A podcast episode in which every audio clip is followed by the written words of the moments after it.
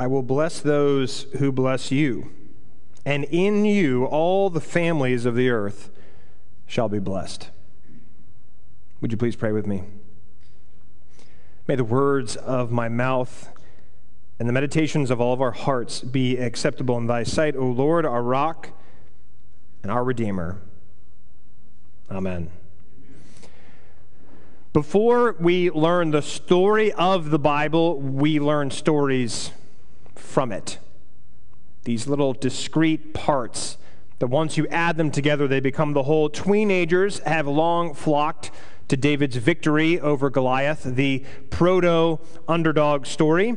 Those at the bottom of life have long found solace in God's deliverance of God's people out of Egypt into the promised land. Those at the top of life have long heard the fearful words from the prophets, the likes of Isaiah and Jeremiah.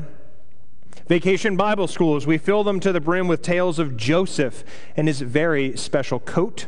Samuel hearing the call of God in the middle of the night in the temple, and Jonah's journey in the belly of a big fish. You take all these stories together and you start to add them on top of one another, and in the end, you get this thing we call the Bible. This book that collects other books of God's purposes with God's creation. I said last week it helps sometimes to think about the Bible as this big trunk, a trunk delivered to our house that's filled to the brim with all kinds of documents, genealogies, and poetry, and prose, and all sorts of things. And when you start to read through them, the more you read, the more you learn about the one who sent us the trunk in the first place, the more you learn about God. Now, it is true to say that we cannot understand the New Testament without the Old Testament, but even a statement like that makes a mockery of how important the Old Testament is. It is like the operating system for the New Testament, it is what powers it. If you don't have the Old Testament, if you don't have the journey of Israel, if you don't have the journey out of Exodus through into the new promised land, then the story of Jesus has no context. If we don't have the law and the prophets set in motion by the God who speaks to us, then the New Testament is like a house without a foundation. It is like a plant without roots, it's like a well without water. Which is why many, myself included, have long lamented the so called Gideon Bible. Have you all ever heard of the Gideon Bible? If, if you're at a hotel and it's on the nightstand, it's usually the whole thing. But on college campuses all across the country, the Gideons are handing out day after day these pocket sized Bibles, but they're just the Psalms and the New Testament, which means it's not the Bible. Unless it has the whole of the Old Testament, every single story from Genesis to Malachi, if it doesn't have that, then you can't call it the Bible. You have to have both the Old and the New Testament. And the Bible, like so many other books, is, a, is meant to be read and consumed and reread and marked in the margins with all these notes and, and dog eared pages, so much so that one day you have to buy a new Bible because you've ruined your first Bible. It's meant to be read, but the Bible is also unlike any other book because it's not something from the past. It is for the present moment and it is for the future. We believe that this book is alive that it is saying something even today to all of us. So, for a moment, in front of all of you, you have hymnals, but you also have a Pew Bible, and I'd like everyone to grab your Pew Bible. I can remember as a kid being in worship on Sundays, and someone would stand in a place like this and say, Let us all now turn in our Pew Bibles to page 713 to hear, the, and we would all put our index finger right in the Bible and we'd follow along, but now we have a giant screen. You don't have to go look in your Bibles anymore. I kind of missed that though, that holding it in my hand. So I'd like you to hold that Bible and I want you to turn to page 10. Page 10, by the way, it's near the very beginning. Genesis 12. And once you're there, I want you to keep your finger there to mark your place, but then I want you to flip ahead to page 890. So from page 10 to 890. And once you get there, you will find Malachi 3.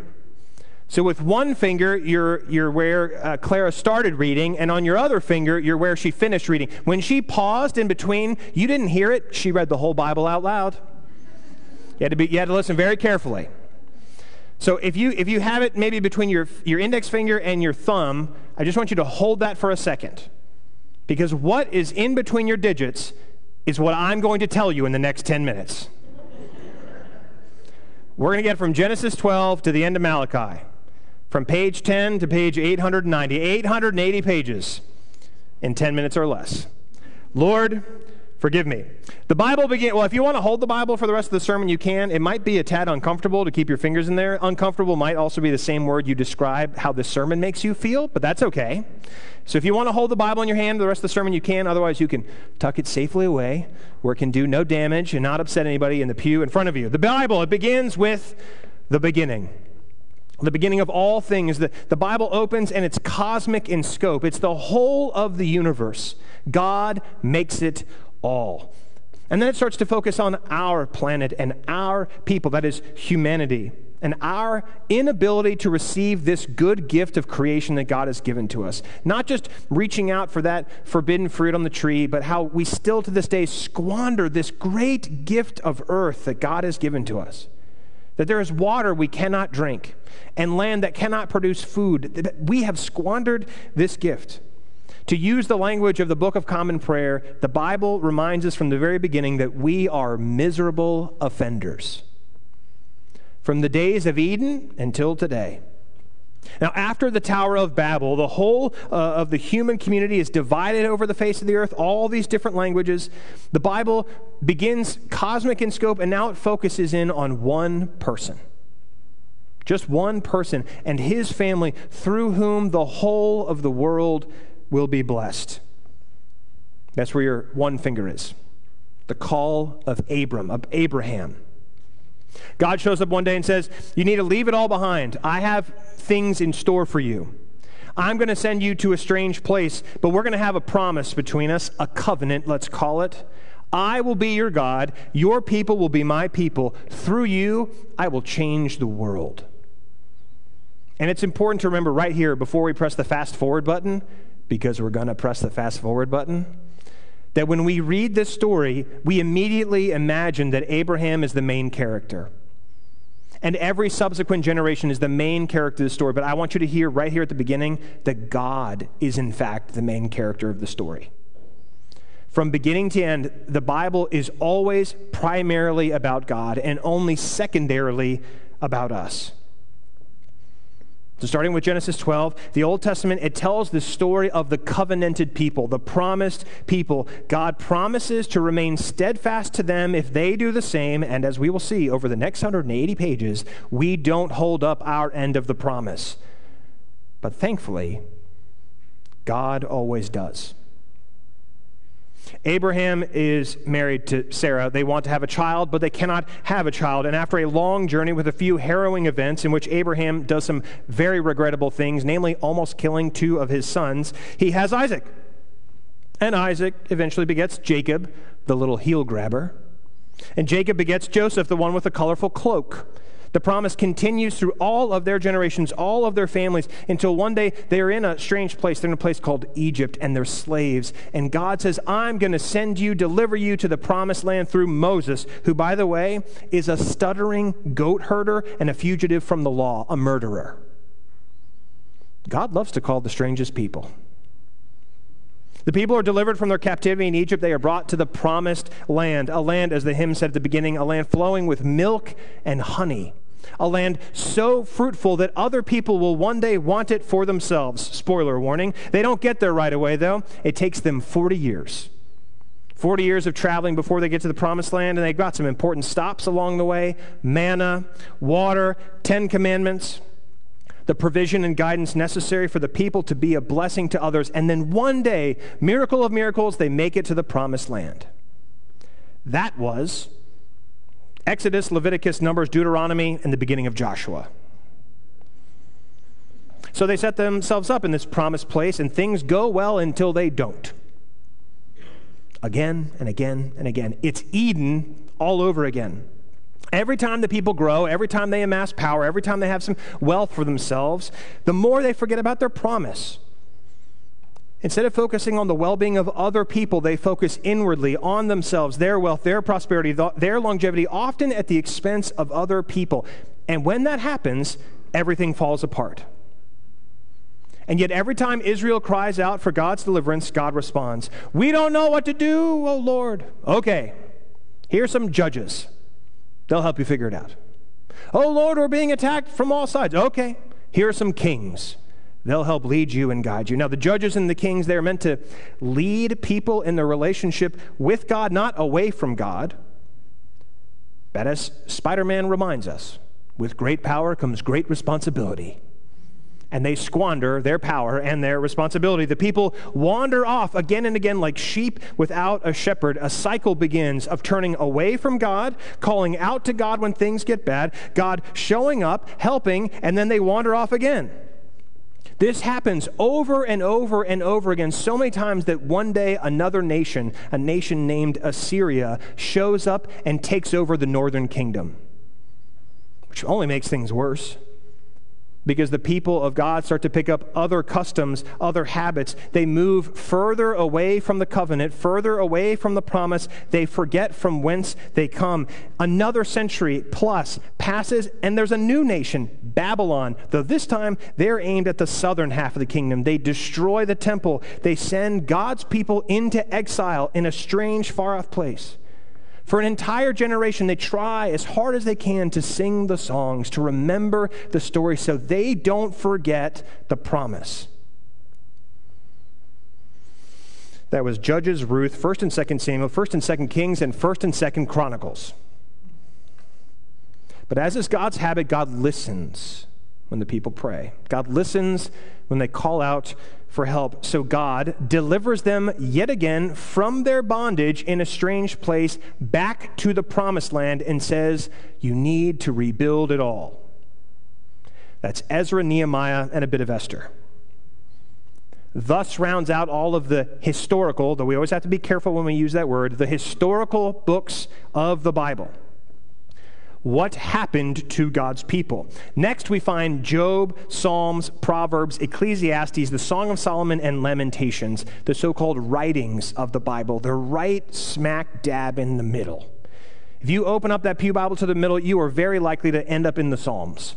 It's right in the heart of the Bible. And all of these writings, both poetry and po- prose, they convey the heart and the soul of this beautiful life God knits together. These writings convey the great range of emotions that anyone can feel from the highest mountain to the deepest valley. They are written by those who are experiencing the stories in the first part of the Bible. How to hold on to the faith when you're in exile. How to believe that God will still be there for you when you don't know what tomorrow will bring. And they write it all down, and we are still singing those songs all these years later. And then we have the prophets, both minor and major. Prophets, contrary to how we often conjure them in our minds, they're not those who predict the future, though sometimes there's a little bit of that. They simply take the work of truth telling, of revelation, revealing God's truth, which sometimes does have to do with the future. The prophets will show up and say, if you keep neglecting the needs of the needy, it's going to get bad. They say that a lot, by the way. And so, throughout all of Israel's history, God calls individuals to the task of truth telling, of being prophets. They say, Come back to God. And sometimes they listen, but more often than not, they don't. We still don't. That's Isaiah, Jeremiah, Ezekiel, Daniel, Hosea, Joel, Amos, Obadiah, Jonah, Micah, Nahum, Habakkuk, Zephaniah, Haggai, Zechariah, and Malachi. We've made it through the whole Bible in 10 minutes. So, what do we do with it? What do we do with these 880 pages of God's Word? Now, the call of Abraham up until the end of Malachi is described by the theologian Albert Outler as one sweeping story of covenant making and then covenant breaking. God makes a covenant with us and we break the covenant. But God always remains steadfast. No matter how many times we break the promise, God's promise remains. Again, these 880 pages, we encounter every genre you can imagine. Every genre. There's history, there's poetry, there's law codes, family histories, prophetic promises, revelations, all kinds of stuff. It's all written by people who are trying to make sense of the world that God has given them. And so, perhaps, Just as in Genesis 12, the Bible focuses in on one person and their life, we would do well to focus here at the end on just one word. And the very first time that word appears in the Bible. Just one word. Jacob is the son of Isaac. He is the grandson of Abraham. And let me tell you, he is a no good, dirty, rotten scoundrel. Jacob is bad news, as my mother would put it. His name literally means heel grabber, which is a little too apt considering what his life looks like. Over and over again, he runs away from his problems, all while making more problems for himself and his family. He is a liar. He is a thief. He is a cheat. There is nothing holy about this son of uh, Isaac. He's bad news. He steals his birthright from his brother. He lies to his father. He swindles people out of what they have, and he has no remorse for what he's done. And yet, He's a child of the covenant. We teach his story in vacation Bible school like every single year. We read it aloud on Sunday mornings and we all say, The word of God for the people of God, thanks be to God. But why in the world are we thankful for his story? I mean, he's, he's really bad. He's terrible. So, why is his story part of our story? Why does God promise to remain with him no matter how much he screws things up? I think the reason God says, I'm staying with Jacob is because Jacob isn't his real name. It's not his real name. Go, go read Jacob's story in Genesis sometime. I promise you, they, they don't even make soap operas as good as his story. Because at the end of it, life is about to catch up with him. The brother, his twin brother that he swindled everything out of, is out for vengeance. He's out for blood. Jacob catches word that Esau is a day's journey away and he is going to come get his brother. He is afraid. He doesn't know what to do. And that very night, a strange figure appears. And they wrestle. Jacob and this cloaked figure. They wrestle on the banks of the Jabbok River until the sun begins to rise. And as the sun rises in the horizon, this stranger punches Jacob right in the hip and dislocates it forever. And he says, We have to stop fighting. But Jacob refuses. He grabs hold of his wrestling companion and says, I'm not going to let go until you bless me. Heel grabber. Who are you? The shadowy figure asks. And he says, My name's Jacob. I'm the heel grabber. And the figure says, That's not your name. He says, Your name's Israel.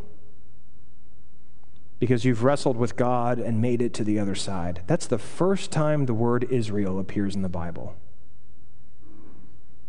He says, Jacob isn't your name. Your name is Israel. Because you have wrestled with God and you've made it to the other side. A few hours later, after this midnight rendezvous, this midnight wrestling match, he finds his brother. Esau finds Jacob and he pummels him, not with fists, but with kisses. He experiences forgiveness. And thus, in one of the wildest tales in already wild Bible, we see the power of grace at work. Jacob, Israel, is forgiven by his brother. He is loved by his brother, even though he has done absolutely nothing to deserve it. It is grace. It upends, reorients, knocks down, and gets us limping. Israel, for the very first time, discovers the love that refuses to let us go, and he's got the scars to prove it. The good news of the gospel, the good news of this story of Israel, is good news for all of us because it means that God meets us in the midst of our sins, not in our successes. God meets us where we are, not where we ought to be. But for some reason, we're just like the people in the Bible. We've got it fixed in our minds that we've got to do whatever it takes to win at the game called life. To use Jacob's story, we will deceive our parents. We will lie to our spouses. We will betray our families. We will dig ditches so deep that we can't crawl out of them, all while thinking we're getting better day after day. We make terrible choices, all in the name of self preservation. And then God says, That's not your name. Your name isn't Fred. It's not David. It's not Brenda. It's not Gabe. It's not Charlotte. It's not Ben. It's not Amanda. It's not Sue McCoy up in the balcony. That's not your real name. Your name is Israel because you've wrestled with God and you've made it to the other side. I've long been suspicious of people who say they have everything they want. Anyone say, oh, yeah, life's great. I'm really happy. Every time I hear something like that, you know what I think? they haven't met God yet. Because when God shows up, God grabs hold, God knocks you around a little bit, dislocates that hip so you have a limp for the rest of your life. If everything's great between you and God, then prepare yourselves because a wrestling match is on the way. If you are struggling with God, you're part of the covenant because God refuses to let go. This story, Israel's story, this one story in these 880 pages, they, they remind us that God comes when we are weary and we are wounded. God keeps the promise even when we don't, because we're as helpless as Israel. I mean, we are not very good. But then God shows up. I mean, we, we can run as long as we want, as far as we want, but one day God shows up with us. God grabs hold. God starts to wrestle with us, and we wrestle back. God will hold on to us and then will whisper in our ear who we really are. You've wrestled with God, and you've made it to the other side. You're blessed. In the name of the Father, and the Son, and the Holy Spirit, one God now and forever. Amen.